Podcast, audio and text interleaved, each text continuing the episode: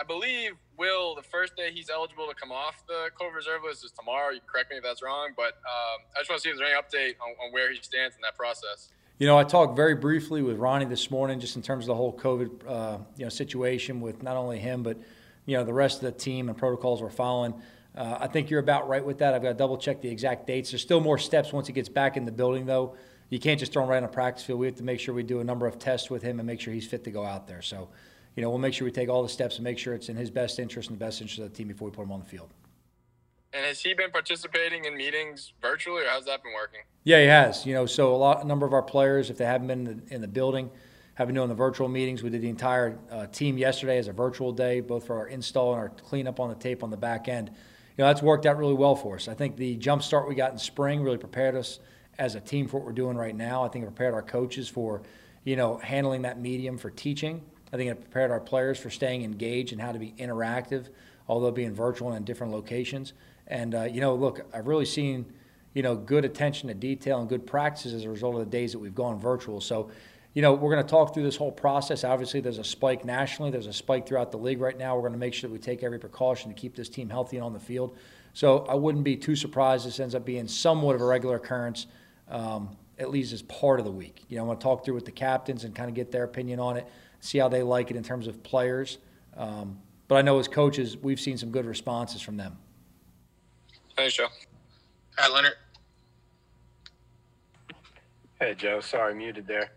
Um, Related to COVID, how are you guys traveling to Washington any differently than you would normally? You going by train, by plane? How you doing it? So we're going to do it on train, and, and what we've worked out early in the year, we talked about this back in the summer.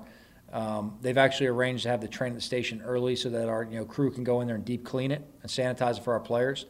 Uh, we're then going to ride the train. The players are always assigned which bus they're going to be on, and we try to stagger the personnel, you know, whether it's coaches or players, by positions, by groupings, to make sure that we don't have, you know, example, all the offensive line on one bus together. Something happens, they all go ahead and get pinged.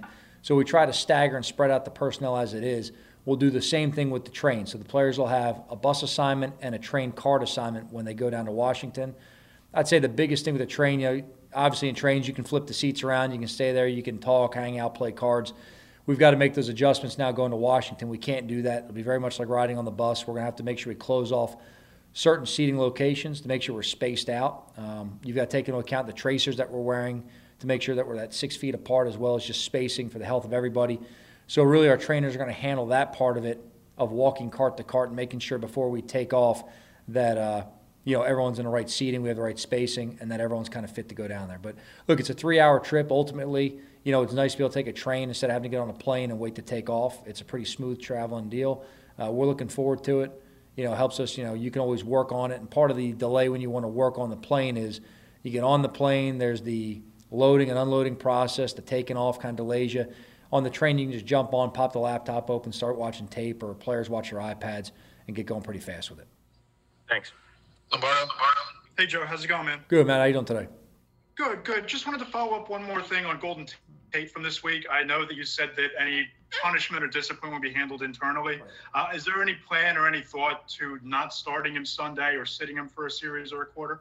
We still have an entire day of practice to go through today, so you know I'll evaluate everything and make decisions on the back end of today of what we're going to do going through the weekend. We'll take three more. Ryan, Laura, Jordan. Ryan. Uh, Joe, I have an Alfred Morris question, but I was just to follow up on what Matt said. Is is inactive a possibility for Golden or or not? I'm going to discuss a lot of possibilities today after practice. Okay. And then Alfred Morris, what made him attractive to you guys, Joe? Obviously, running back is kind of a young man's game. What made that attractive for you when you guys signed him? And then how did you think he run? Those were his first carries in like 16 months. Well, I'll tell you what. I mean, when we brought him in for the tryout, um, I thought he moved well. You, could see that you know he hadn't been in a training camp, so there's always a difference right there in terms of how guys move. But you could see he wasn't too far away from being in what you call game shape. Uh, we got him in. He practiced very hard for us. Was very effective. He's got familiarity with the offense from being down in Dallas with Jason, you know, previously. So it gave him kind of a, you know, the learning curve in his favor. Um, but he's practiced hard for us when he gets opportunities. You know, I'm pleased with how he's working. I'm pleased with how he was able to perform and get in there and give us some production last week. Laura. Oh, hey Joe, uh, just going back to Golden Tate for a second. Yesterday, it looked like it looked like he was practicing with the scout team. Is that something that's going to continue today, or how do you plan to use him in practice? Yeah, all of our players play with the scout team at some point or another. We have limited numbers, so everyone rotates on through. And in addition to that, we have practice squad players that working with our ones as well. So with limited numbers out there, we roll guys as much as possible, especially on a day like a Thursday, which is a heavy passing day for us. It's third down, it's some red area, it's two minute. So we roll all of our skill players through equally on both sides. Last one here, Jordan. Hey, Joe, you've talked to them about you know breaking up the schedule into four game stretches, and you're kind of here now in the second half of the season. So I'm curious, what are you trying to accomplish? Like, what's what's your goal of what you want to accomplish now in the second half of the season, or even this third quadrant? Yeah, I just want improvement. I want to see you know better coaching, better playing, better execution, and that should lead to tangible results. But for me, it's always about evaluating the team and seeing constant improvement across the board you know, the number one goal when you start the season is be an improved team in week 16. You know, how good a team can you be after that 16th game? How much improvement can you make? You know, we know as a team that most teams make a significant amount of improvement between game one and game two.